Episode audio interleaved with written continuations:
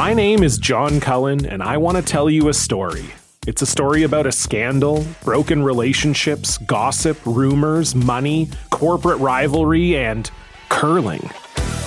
It's the story of Broomgate, how a single broom, yes, a broom, turned friends into foes and almost killed the 500 year old sport of curling. It was a year I'd like to forget. Broomgate, available now. You're listening to a Frequency Podcast Network production in association with City News. Often, when settlers visit places with long indigenous histories, they are floored by the beauty of the artwork. And often, they want to take some home. To support the community and to support the artist, of course, but let's be real. It's also a way to acquire a unique memento of a vacation or a visit. Unless, of course, it's not unique at all. Today, we'll meet an Indigenous artist who has taken on a side job fraud detective. It has been getting easier and easier to copy designs from Indigenous artists, to print goods with those designs, or even have pieces of artwork created whole cloth based on the original and sell them to anyone willing to buy.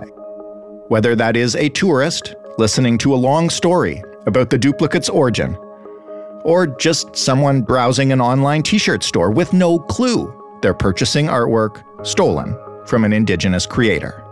So, yeah, fraud detective in the Indigenous art world, a tough job. But there are things we could do to make it easier, to help protect the cultures and the artists that produce these compelling pieces. It's just a matter of whether or not anyone will bother to do it. I'm Jordan Heath Rawlings. This is The Big Story. Jason Hunt is an Indigenous artist specializing in traditional Kwagiulth carvings. He is also, as I mentioned, a fraud detective. Hello, Jason. Morning. Thanks so much for joining us today. Oh, thanks for having me. I want to start by asking you if you've ever seen your own art reproduced fraudulently.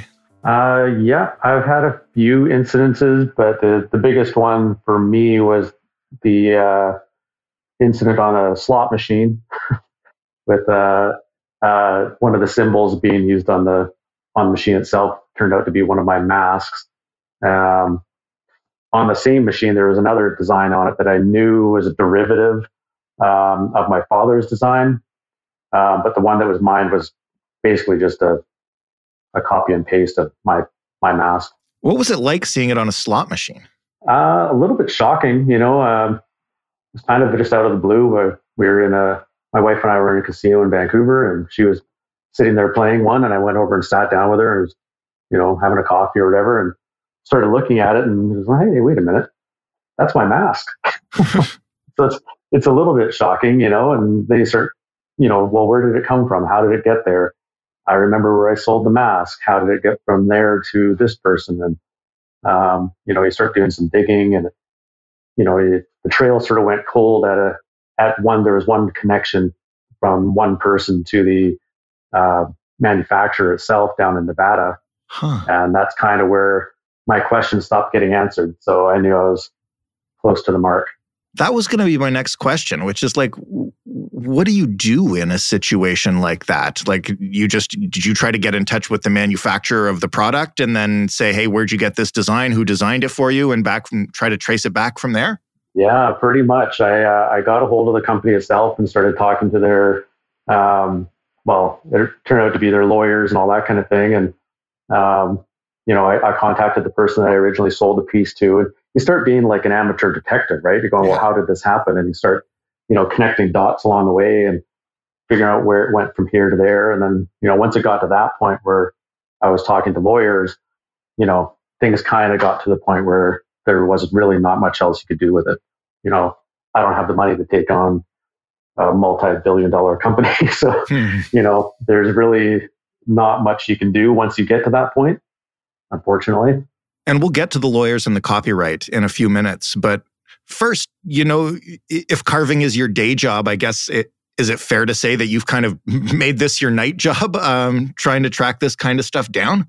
Yeah, it's pretty much part of the part of the course of my business. You know, like I've been carving for a living for uh, 30 years now. Um, pretty much from the get go, this has been the side gig is trying to wrangle all the the fraudulent stuff. You know, started out with mostly uh, eBay and things like that were pretty prevalent um, at that time. And as we're rolling along now, um, it's quite a bit easier to basically take designs off the net or wherever and stick it onto uh, Redbubble and um, Earth Forever and some of these uh, print on demand sites, you know? Right. So those are the ones that are basically all day, every day you're battling. How prevalent is this in Canada in the big picture? I mean, let's, you know, take some of the West Coast towns that have, you know, long indigenous histories in the land nearby. Mm-hmm. How common is it to see uh, fraudulent designs and artifacts uh, in in the tourist shops? Extremely. Um, basically, anybody walking around in Vancouver, uh, Victoria, Banff, Jasper, any of the touristy places, um, you're going to come across uh, fraudulent work. And by fraudulent, I'm, I'm describing it as reproduction pieces that aren't being sold as reproduction. They're being sold as authentic. Like what kind of pieces? Can you give me an example or two?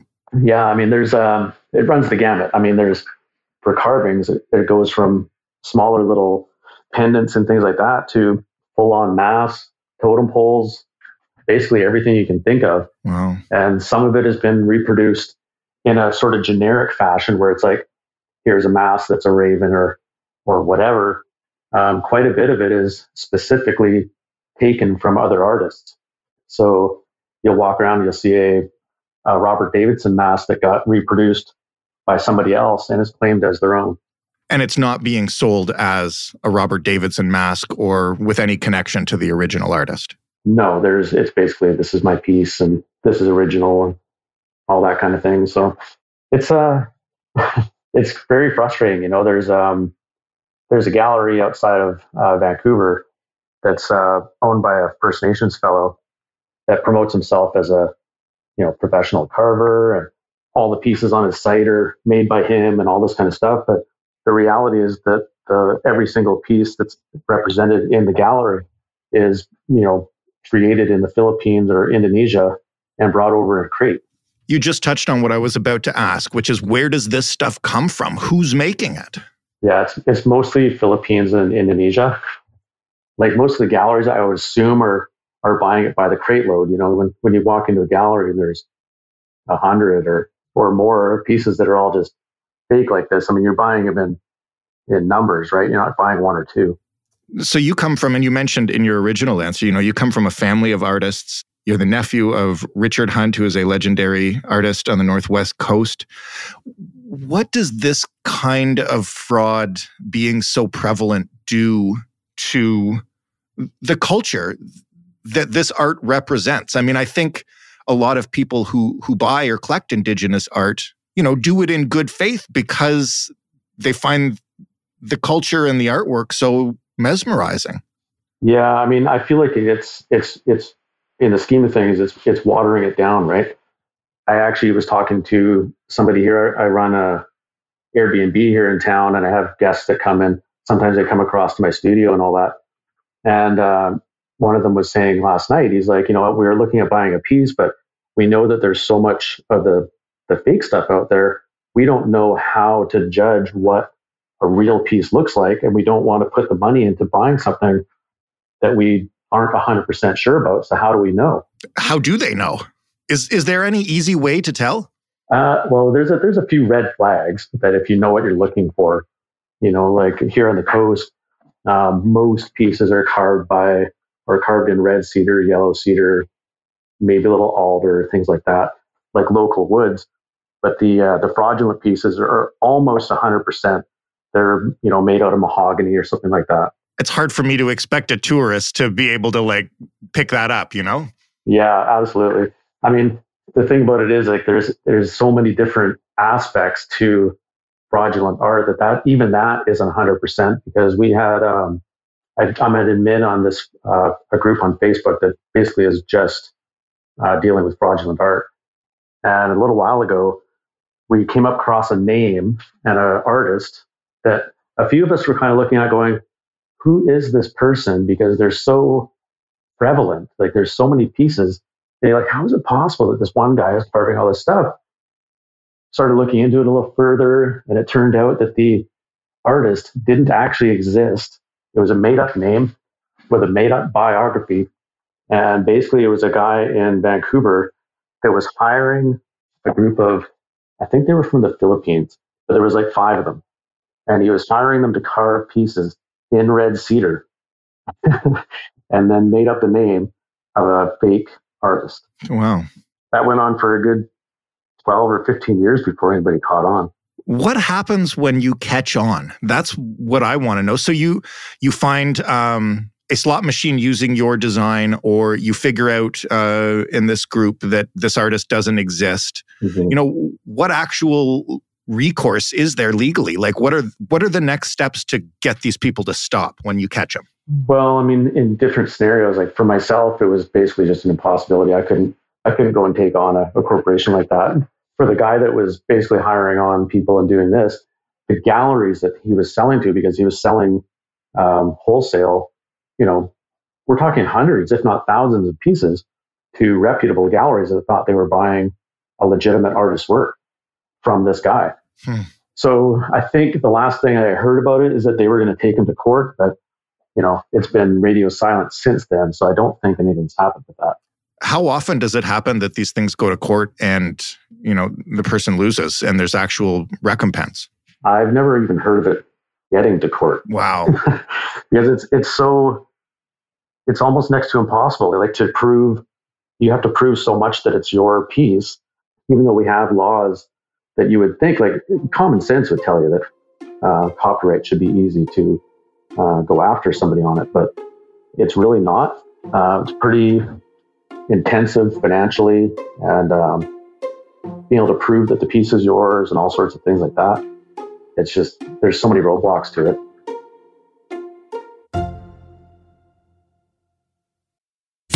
My name is John Cullen, and I want to tell you a story. It's a story about a scandal, broken relationships, gossip, rumors, money, corporate rivalry, and curling. It's the story of Broomgate, how a single broom, yes, a broom, turned friends into foes and almost killed the 500 year old sport of curling. It was a year I'd like to forget. Broomgate, available now. So there is a senator right now um, lobbying mm-hmm. to convince the government to use copyright laws to more specifically protect First Nations artists. Is is that true? Can you explain that a little more? Um, from what I gather, she is trying to basically, you know, make some of the laws more enforceable. I see, and some of the punishments just more, just easier to actually go after some of these guys because right now there's, you know, even if they get caught, it doesn't mean anything. You know, we had uh, part of on part of our little group there. Uh, we had a, a lady named Lucinda Turner who unfortunately passed away a month or two months ago now. But she was sending out cease and desist letters basically on the daily. Hmm. you know, she sent out basically, I think it was over a thousand, it was like 1200 or something like that. Wow. And, you know, she would get these things taken down and off of sites and all this kind of thing, which was fine, but there's no punishment right. for any of the stuff that people were stealing. So they would take it down. They would just create another business name or whatever, and it would be up the next day. You know, so you get no help from Redbubble or right. wherever all these different places. They don't actually have any mechanism to stop any of this. Well, I mean, their argument, I'm sure, is that they're not even really selling it. They're yeah. just providing the design for whoever wants to put something on a shirt. Yeah, they're basically putting the onus on whoever's selling the shirt to, you know, be a good person about it, not steal a design. but there's no you know, do they get banned from the site even? Like, not even that. So, so I mentioned earlier that you know you come from a family of artists, and you know there are people in your family who are established. But as as these frauds become more commonplace, and with sites like uh, the ones you've mentioned, make it easier for them to be widely distributed, mm-hmm. what does it do to the young artists who are trying to make a name for themselves and you know differentiate themselves from everything that's already flooding these stores?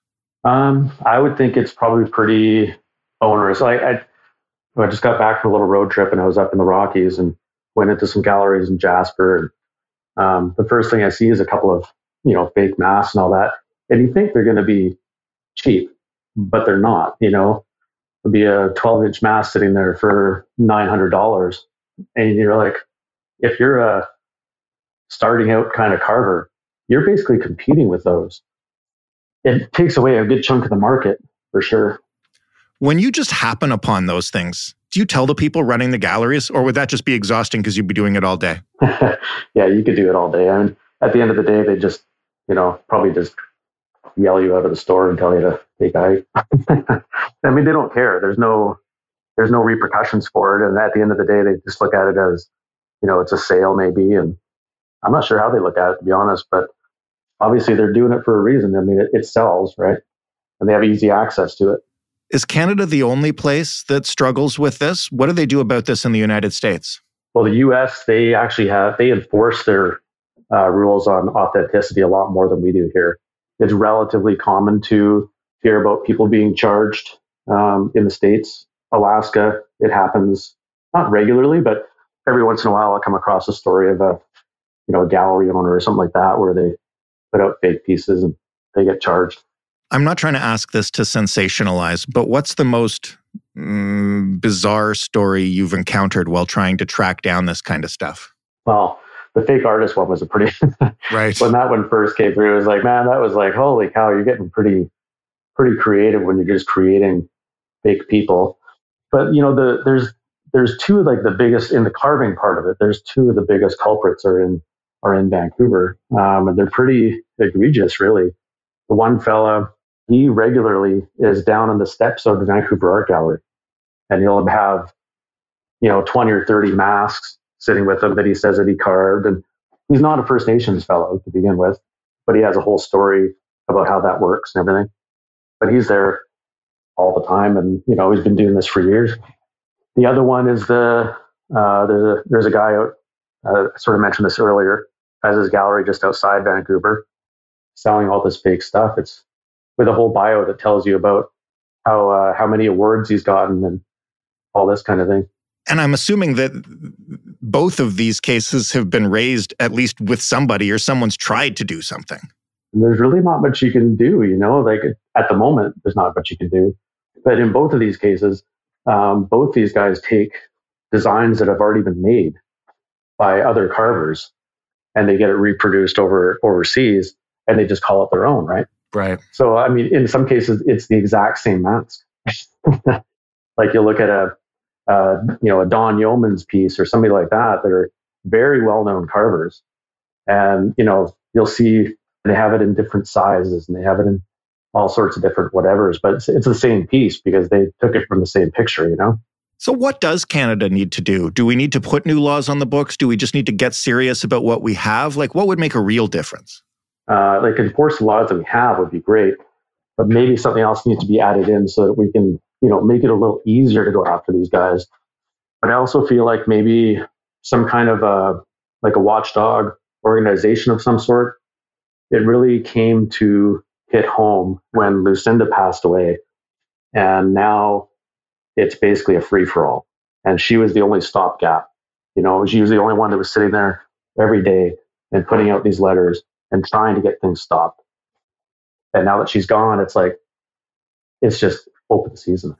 What can the average Canadian, whether they're a Canadian who who wants to buy Indigenous artwork or just somebody who's listening and is, you know, like that's wrong, uh, what can they do? I guess support when things start moving down the other direction. You know, things are slow moving, so I don't expect things to happen today.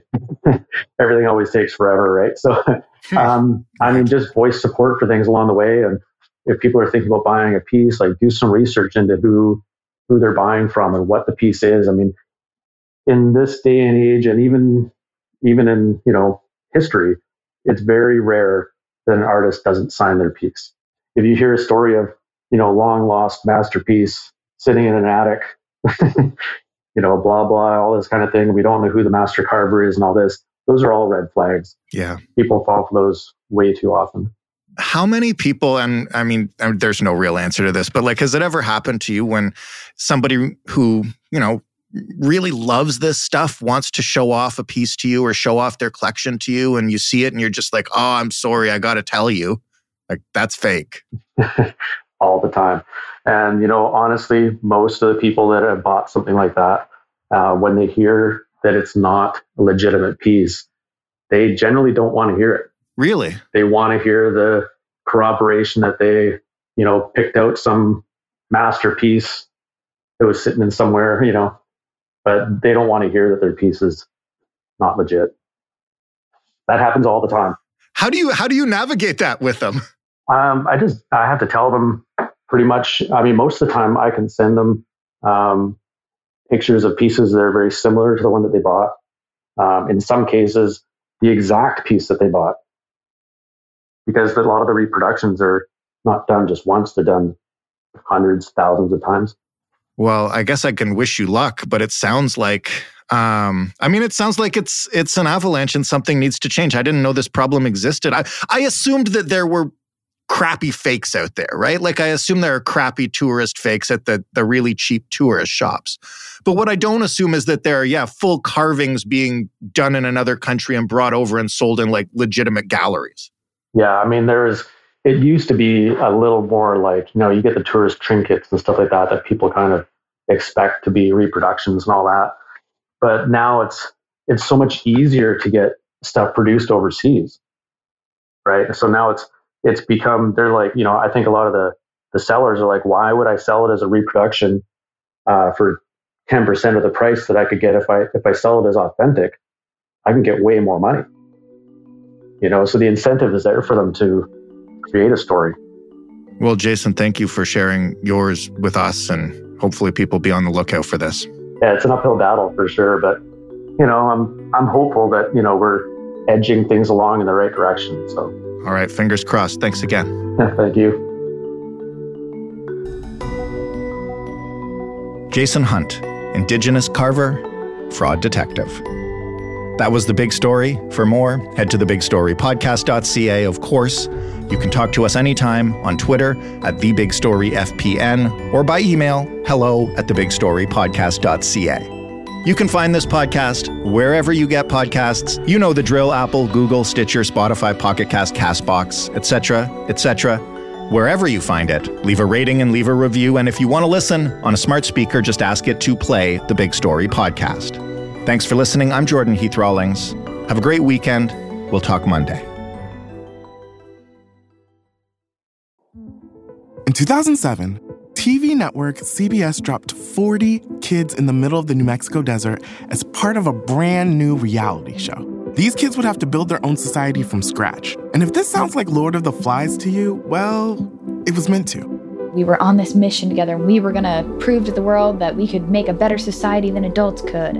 I'm Josh Gwynn, and I want to know what this wild TV experiment was really about. Split Screen Kid Nation, a six part podcast from CBC. Available now.